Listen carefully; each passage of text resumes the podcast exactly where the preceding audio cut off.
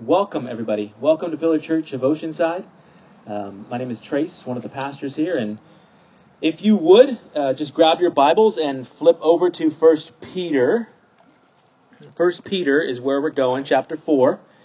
And as you're making your way there, um, grateful for Ronnie, you know, leading us out this morning, and um, you might look around and see there's not as many short haircuts as around as normal. Um, this time of year, every year, there's a huge training exercise, Steel Knight. Super cool sound, right? Steel Knight. that happens at 29 Palms, and like most of Camp Pendleton makes an exodus out to the desert in 29 Palms, where they will be freezing to death. Because believe it or not, even though it's the desert, it's the high desert and it's cold at night. So keep them in your prayers, if you will. We have several of our members that are out there right now, or going to be on their way out there over the next couple of weeks. And then mid December they wrap up and come home, so we'll be able to welcome them back. Hopefully there won't be ice cubes by then. But so we are in First Peter, as you're uh, aware, and we are going to be finishing off chapter four today. And the the title of the message is Under Fire. We're talking about being under fire. Uh, so if you're looking for sort of overarching themes, which is what I try to do when I look at a passage of scripture, I like, okay, what is the overarching theme so that I can know how to orient what I'm going to say um, that's going to help put all this together. And so if there's a, a, theme, it's a little bit wordy, but it's the best I could do with, with what we've got going on. Here, here's what it is. Times of testing require our obedience, which brings joy to us and glory to God. So, times of testing, when things get difficult, when we have uh, suffering in our life, persecution, these things that are difficult to us, it requires us to be obedient to a certain standard of living that God calls us to. And it's for our good and for God's glory. So, kind of keep that in mind as we're looking through the, the passage this morning. So, look at 1 Peter chapter 4. I'm going to read the whole section because it's not that, that big. We're going to start in verse 12. 1 Peter 4:12, reading to the end of the chapter, is what it said. Beloved, do not be surprised at the fiery trial when it comes upon you to test you, as though something strange were happening to you. But rejoice, insofar as you share Christ's sufferings, that you may also rejoice and be glad when his glory is revealed. If you're insulted for the name of Christ, you are blessed, because the Spirit of glory and of God rests upon you. But let none of you suffer as a murderer or a thief or an evildoer as a meddler. Yet if anyone suffers as a Christian, let him not be ashamed, but let him glorify God in that name. For it is time for judgment to begin at the household of God. And if it begins thus, what will be the outcome for those who do not obey the gospel of God? And if the righteous is scarcely saved, what will become of the ungodly and the sinner? Therefore, let those who suffer according to God's will entrust their souls to a faithful Creator while doing good. Well, Lord, we just uh, thank you so much for this morning, God, the beautiful weather again. What a blessing. What a privilege it is to be gathered together as your people. Lord, sitting under the word of God that brings instruction, that brings life, that brings hope. And so as we as we do sit under the word of God, Lord, we pray that there would be something inside of us, Lord God, that's moved to action. That we are not here to sit and listen to a, a message, to, to leave it and go live our lives apart from that message. Lord, you call us to be doers of the word and not hearers only. So let us be just that today. Help us, I pray, in Jesus' name. Amen. Okay, so all the way back in 1 Peter chapter 1, he makes a call for us to be holy. Uh, he says, You're going to be set apart. Just as I'm holy, you be holy. And as a result, we look different. We sound different. And we come under fire because of that.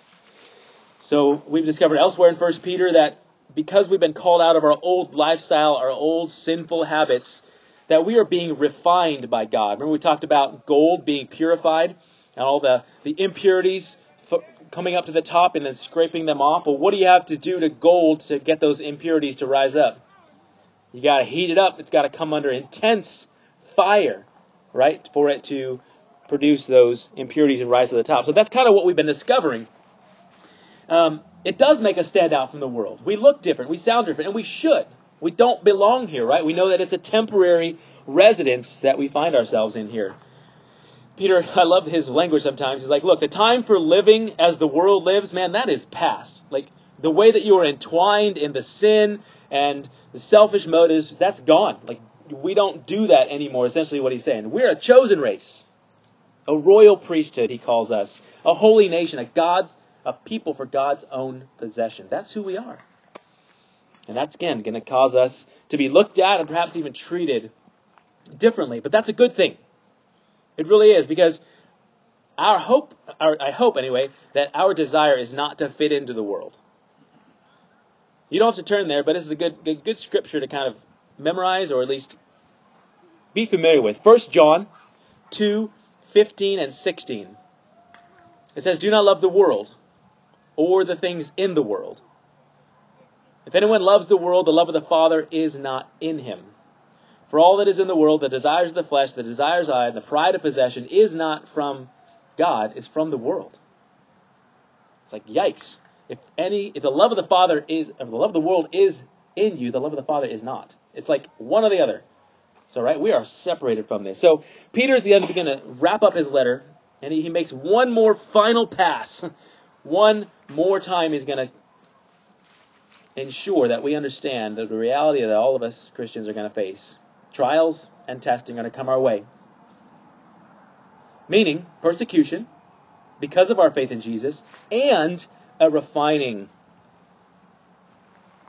by Christ. First, or Peter shows us um, five things this morning. So if you're a note taker, you're going to go through five principles that really we really need to take to heart church. We, we need to know how to live this out in real time. Again, it's not just a, a good thing to sit and listen to for, for a couple of minutes here on Sunday morning, but this is, this is things that we are going to apply in our lives. So as we work through this, I also want you to be sensitive to the Holy Spirit's leading. Remember a couple of weeks ago, we kind of introduced the idea of developing I will statements. When you sit here on a Sunday morning and you're listening actively, you're like, okay, what do I do with this? Now, part of our job as pastors is to help set it up, like tee it up for you, like, all right, here, here you go. Here's what you do with this. But a lot of the responsibility is, is on you as well. As you sit with the Word of God, as it marinates, uh, you know, in your heart, what do I do with that? So we're gonna we're gonna come back to this at the end. But as you're actively listening and paying attention, not for me, like I don't care, I do care, but it's not for me, that you're listening. It's for you to be able to put it into words for your I will statements, okay? All right, number one. We're going to work through these quickly, so stick with me. Verses 12 and 13 make it clear that we are to rejoice under fire. Peter's like, all right, friends, do not be surprised when fiery trials come, as if something strange is happening to you. Like, don't be upset, don't be surprised, it's gonna happen. Now, it helps a lot if you know you're about to be attacked, right? Think about it like on a battlefield. If you don't know the enemy is coming in a surprise ambush, surprise attack, it puts you in a place of extreme disadvantage, right? You're confused, you don't know what's happening, you don't know how to maneuver through this thing. But if you're on high alert, even if you don't know exactly where the attack is coming from, you're positioned to react immediately, to hopefully redirect the enemy's attack, you're like, okay, uh, no, going this way, so that what could have been extremely disastrous is not as bad. You you minimize the effectiveness of the attack as much as possible. So what he's saying is, don't be caught off guard. Dig in and be ready for a purpose. Why? So that we can rejoice in those moments of attack. And I realize that this may be a foreign concept for a lot of us. Like, how am I supposed to rejoice in the middle of being attacked? Like, what does that mean? But look carefully at what Peter is saying. He says, Rejoice insofar as you share in Christ's what? You're sharing in his suffering. So you part of being able to rejoice is knowing and understanding why you're in the position you're in in the first place. So theologian um, Edmund Clowney he writes it this way. He says, "In wonder of God's design, it was His purpose that Christ should suffer for us, and by His suffering save us." knowing his suffering for us, we may rejoice when God wills that we should suffer for him. We, we cannot add to his atoning sufferings, for he bore the sins in his own body on the tree, Christ suffered once for sins. Yet, when we suffer as Christians, there's a sense in which we share in the sufferings of Christ. Made righteous by him, we suffer as the righteous with him. Now, there's a, a beautiful picture of this. If you if you think back to me with um, the first couple of chapters of Acts, like the beginning of the church, we see Peter and John responding persecution from the Jewish leaders. Right? Initially, they preach the gospel, they're arrested, and they tell them, "Don't do that anymore. Shame on you." Well, what do they do? They go back and preach the gospel again. Boom, they're arrested. This time, they're beaten, and then told again, "Nope, don't do this." So this is their response in Acts 5:41. Remember, they've been beaten, right? Not a good thing. Acts 5:41. Then they left the presence of the council where they had been beaten, rejoicing that they were counted worthy to suffer dishonor for the name. You see, this is that in action. Regardless of what's happening to you, regardless of the, the suffering and the things that you're coming face to face with, God calls us to rejoice in the midst of that. Now we're gonna we're gonna unpack that a little more as we get into the, the scripture because I think it, at first glance it's, it's really hard to understand how we're supposed to rejoice in the middle of that. But how we respond to these situations, my friends, tells the world a lot. When we respond as God directs us, it tells the world that we believe what we say we believe. Right? It's not just lip service. I believe what I believe. And I'm going to stand firm in this. It tells us that we have a faith, it tells them that we have a faith that cannot be shaken. And it shows them what grace under fire really looks like. So Peter says, Rejoice now as you face trials and opposition and persecution, but not only for the fact that we get to count ourselves worthy to share Christ's sufferings, but look at the end of verse 13. Be glad when his glory is revealed. When is Christ's glory fully going to be revealed? Anybody?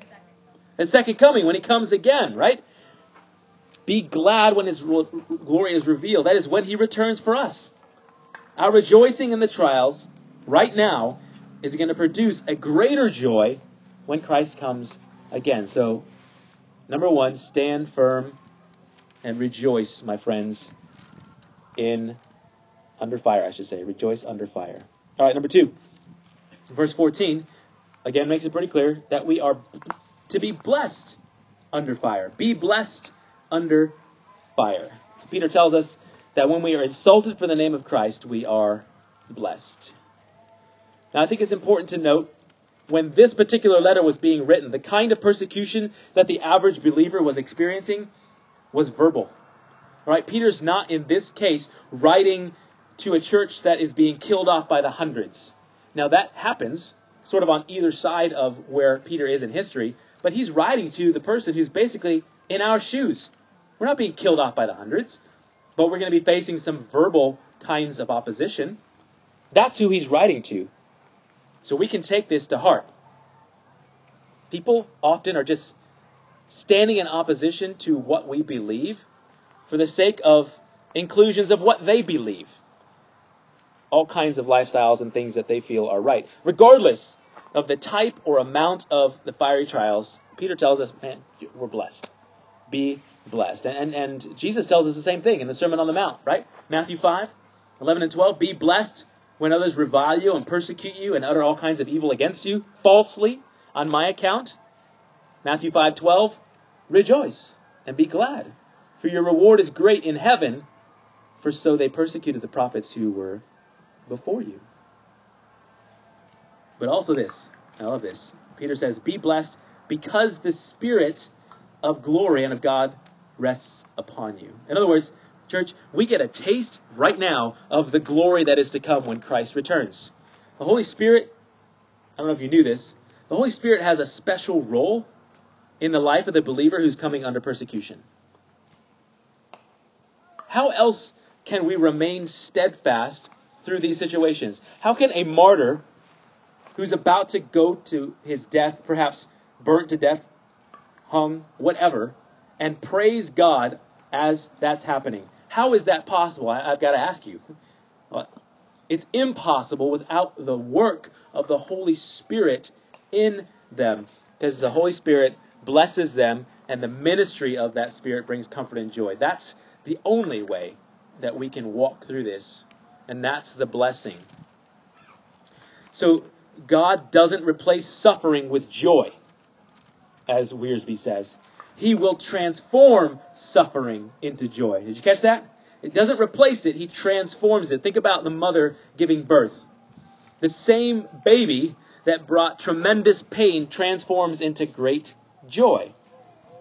Right? Hopefully? It's like you see some head shakings. You're like, okay, you maybe forgot about that. You got some teenagers in the house or whatever. But in that moment, that's what happens. Uh, the Paul, the, the Paul, the thorn in Paul's side that caused him all kinds of trouble also gave him power and glory, gave him new perspective. And then, of course, the cross that brought Jesus torture and suffering also brought power and glory. So, this work of the Lord through the power of the Holy Spirit that rests upon us who come under fire, man, that's amazing. Be blessed in that moment and seek to be comforted by the working and ministry of the Holy Spirit.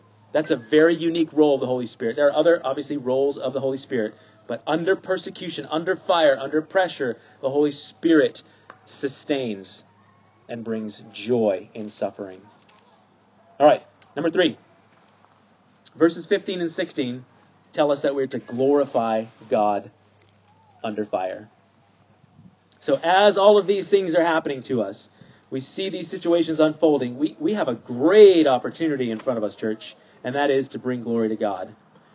Now, I was thinking and praying this morning, is like, all right, why do we exist? You ever, you ever thought about that? Like, really, really think, why do we exist? What is our ultimate reason for being here? For the glory of God. We exist to bring glory to God. I mean, that's what encapsulates our mission statement, right? We, we exist to know Jesus and what? Make him known, not just the name, but the power and majesty and love and, and healing that brings glory to God. That's why we are here. So, bringing glory to God under fire is challenging. I'll give you that. but Peter wants us to make sure that we're not facing suffering because of some choices of our own, right? He's like, hey, don't don't suffer as a murderer, as a thief, as an evildoer. And I don't think that Peter's under the impression that Christians are going to be acting this way. I, I think he is um, associating penalties with these actions to show that there's a difference between genuine Christian suffering and suffering that comes as a consequence of sinful actions. I think that's why he's doing that. But the last term, look down at verse 15. What's the last term after evildoer that he uses? Meddler. Okay. I think this one is something for us to consider because I'm gonna I'm gonna be with Peter on the fact that I don't think anybody here is going to be guilty of the first three. But let's look at meddler. What comes to mind when you think of meddle? Yeah, someone else's business. The first thing that comes to my mind is Scooby Doo. So fill in the blank. I want to see where we are on this. I would have gotten away with it too if it weren't for the you. Meddling kids. Come on, Audrey. I just set it up for you. Messing kids. Meddling kids. Yeah, that's groovy, right? Well, what's not groovy is sticking your nose in somebody else's business, as I heard, oh, maybe not in those words. I got to tell you, church, this is a surefire way to bring the wrong kind of attention to yourself. Right? Sticking your nose in other people's business. Some translations use the word busybody. That's not really a word that we use today. Neither is meddling. But I guarantee you, it's never going to bring glory to God. It's never going to bring glory to God. But what will bring glory to God, my friends, is our grace under fire and remaining faithful in the face of difficult circumstances and difficult people with joy.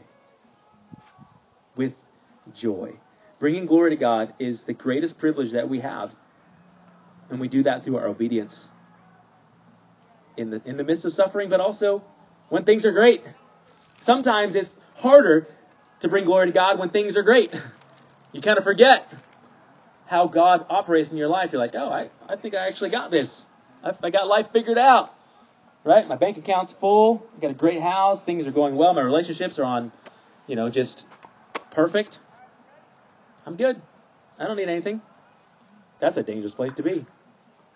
Could be why God often allows things to happen to our lives to remind us of who we really are and what we really need in Him.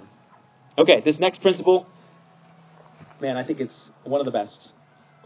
I, I, I absolutely love what Peter says here. And at, at first glance, it may seem a, a little difficult to see what Peter is saying here, but I want to I want to take the whole thing, the big picture here. Let's let's look at um, verses 17 and 18. Flip back to wherever I was. Uh, particularly the beginning of verse 17. For it is time for judgment to begin at the household of God. We'll just stop right there. It is time for the house, for the judgment to begin in the household of God. How many of you read that and wondered what exactly that means? Anybody? Are, are we under judgment as Christians? I mean, that's what Peter just said, right? Very clear. In fact, every single translation that I looked at, the word judgment was used. It's not just a, a kind of a, uh, maybe one person translated it differently than the other. No, no, no, no. That's the word that was used. So that's why I said let's look at the big picture. because we know from other passages that believers do not face judgment as a punishment for sin. Can we all agree with that? Believers do not face a judgment as the penalty for sin. Christ has already done that. In fact, go back to 1 Peter 3:18 and you'll you'll see very clearly Christ died once for sins. That's part of the gospel message that we preach. So what are we talking about here then? The word is very clear. So well, according to um, Ligonier Ministries, the word has a broad meaning involving also a judgment that gives an approval or is for the purpose of discipline, though not necessarily for any specific sin the fiery suffering, the trials that come into our lives that we saw in verse 12, is used by God to judge us, though not necessarily as a temporal consequence for some sin that we have committed. Now, listen to this. Sometimes God uses sufferings to test our faith so that we may display our deep commitment to Jesus. Sometimes He uses it to strengthen our faith. It's far easier to trust God after being put through the ringer, so to speak, than it is before we faced serious difficulties. Can anybody attest to that? Yeah. It's hard to have faith in something when you haven't put that faith to the test and come out the other side and go, okay, what he said is what he means. Look at what he has done to sustain me through this. Look at how he has organized my life that I can get through this with his help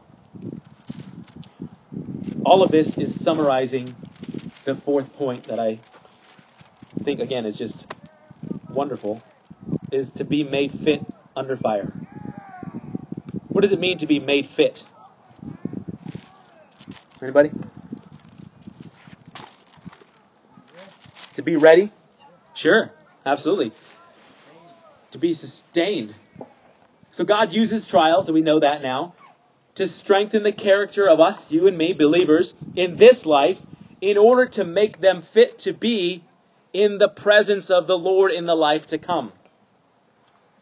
Let me read that again. God uses trials to strengthen the character of a believer in this life in order to make them fit to be in the presence of the Lord in the life to come. There is great purpose in our suffering, my friends. And I don't believe this is limited to suffering under persecution. Although that's the theme of this chapter, of the, of the letter, really, I believe that whatever the cause of any particular fiery trial, God is refining us and preparing us to be in the presence of the Lord forever. That should be of encouragement to you, my friends. As you are, perhaps some of you right now, experiencing a fiery trial, you're, you're, you're sensing, feeling that suffering. Man, know that God is refining you so that you are made fit be in His presence forever. I think in some cases, when things get really challenging, that might be the only thing you can hold on to. And perhaps the reality is, some of us here have never really been to that place. You've never been brought to the place where the only thing you've had to hold on to is the promise that God says, I am sustaining you through this, and it's for my glory, and it's for your good, and you will come out the other side more fit to be in my presence forever. And if you haven't experienced that yet, church, it's coming. Some of you are there right now, I know it. You have to hold on to this promise that it's for a purpose to make you fit to be in the presence of the glory of God forever. I don't want to glance over this part either that, that gives us the outcome for those that do not obey the gospel. What will become of them, he says. Now, it's a bit of a rhetorical question because he doesn't give us the answer right here, but the New Testament is pretty clear of what happens to them, right? What happens to those that do not obey the gospel? Romans 6.23 is clear. For the wages of sin is what? It's death. Spiritual death. Uh, Hebrews 9.27. Anybody know that one? For just as it is appointed for man to die once, and after that comes judgment. I mean, that, that's it. It's coming. Except this judgment is the kind that does bring eternal punishment for rebellion against God. Some of you might have looked in verse 19, though, and read um, these words the righteous is scarcely saved. That draw anybody's attention? The righteous is scarcely saved. So, um, this is not the idea that somehow God's saving ability is just barely enough to save us. Of course, that's not the case. It's actually carrying the connotation. Think back to Lot. Maybe some of you remember the story of Lot in Sodom when he was there. Lot fell in love with the city, right? He fell in love with the lifestyle. He fell in love with everything that was there, right? And when family came to, to take him, they actually had to convince him to leave because judgment was coming. They're like, look, it's coming. Fire's about to rain down. Let's go. Does Lot go right away? Nope. In fact, it says that he lingers to the point where they have to what? They got to grab him by the hand and yank him out of town, even though he knows that judgment is coming. He is scarcely saved out of the judgment that is coming on Sodom. Church, that can be us if we're not careful to fall in love with this world so much that we are scarcely saved because we're just trying to hold on and cling to every little bit of this world that makes us feel certain things. Man, let's not linger. And let's not fall in love with this world. That's where again, 1 John 2, 15 and 16. That's that's where it's at. And then no matter what, verse 19 also directs us to our final principle today, and that is to trust God under fire. Trust God. Peter ends this section by saying, therefore. Therefore, everything that he's just said. So as we rejoice under fire, as we are blessed under fire, as we glorify God under fire, we're made fit under fire, trust God every step of the way. He says, as you're doing good in this life and you're living out these principles, I love this, what he says, entrust your soul to the faithful Creator. That's great. Love that. God knows what he's doing. Right? Yeah, he does. God knows what he's doing. He doesn't make mistakes. Now, I'll give you that. Sometimes it doesn't look very clear. It can be difficult to see what exactly God is doing, why He's doing it. But if you abide by these five principles that we just looked at, it doesn't matter if you have all the answers to your questions. Because the biggest question has already been answered. Yes, God is in control. And this is for your good and for God's glory. If you can be okay with that, there is nothing in this world that you cannot walk through. That yes, God is in control, and this is for your good and for God's glory. All right, Lord, let's go. Let's do it. All right. I told you at the beginning to be thinking about how this is going to be employed in your life this week. Right? So there's a couple of I will statements right off the bat. You could use each one of these five principles as an I will statement. I will rejoice. I will be blessed. I will glorify. I will be made fit and I will trust God. But what else? What else came to mind as you were contemplating this word of some I will statements for this week? And this is going to be an interactive portion. All right? Anybody have any thoughts about some I will statements this week?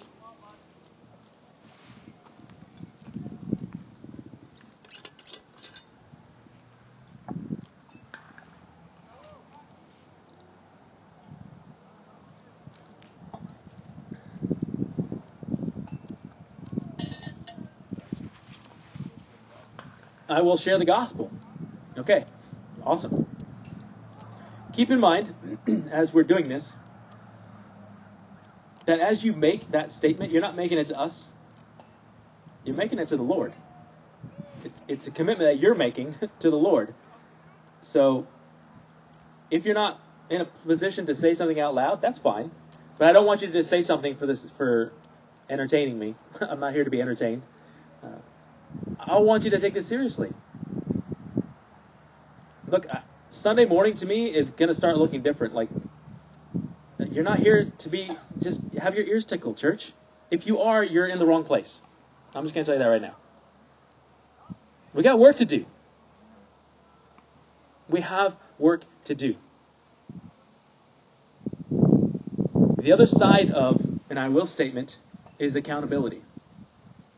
It's one thing to say, yeah, I'm going to do this on a Sunday morning, and then have real no real follow up to that. Like, okay, great, did I do it? but well, between you and the Lord, you might know. But what I want to start doing is incorporating some accountability. I'm not going to formalize anything, but perhaps some aspect of your fight club or some aspect of your life group can include some sort of question, like, hey, what were your I will statements for this week? Would you see any obedience in your life towards seeing those things played out. Because that's a very important aspect about doing the things that we're called to do is having some sort of accountability. So before we wrap up and I close in prayer, just give one more one more small moment for any kind of I will statements based on what we just looked at and studied. Anybody got anything? I will be in the Word. I will be in the Word. Awesome. Love it.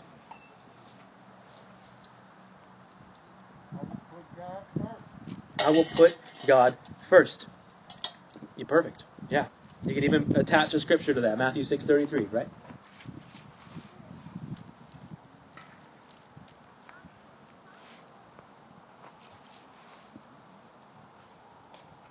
I would encourage you, if you're able to, read through these verses every morning this week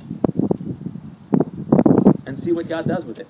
Because maybe you don't have an I will statement coming to mind at this moment, but as you reread it, something may come to mind that you can then put into action.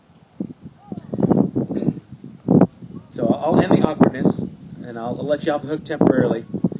Um, but just know, God is stirring in God's. He's, he's doing something, and I want all of us to be a part of it. So let's pray, and we'll move into the next session. Father, I just thank you, Lord, so much for your faithfulness to us. God, the promises that we that we looked at, the the fact that you bless us in the midst of suffering is huge. God, it's such a comfort to know that there is purpose in what we are experiencing in this world. Some things that are unpleasant, difficult, and challenging. My prayer, Father, for all of us is that we would take from this word actionable s- statements, steps, things that we can do this week that draw us closer to you, that lead us to a place of greater obedience, knowing, Lord, that as we do that, we may face uh, challenges and trials brought on by the world because we do look different and we do sound different. But at the end of the day, Lord, all of it is for your glory. That's why we're here. That's why we do what we do, to make your name known, to make you famous around the world. Not because You're egotistical, Lord, because you know that you are the only true solution to the problems this world has to face. You and you alone are the solution. That's why we bring glory to your name. That's why we make you known. That's why you're so desperate and jealous for your creation, that they may come to know you and a saving faith and hope of eternity with you, thank you and I pray for your help. In Jesus' name.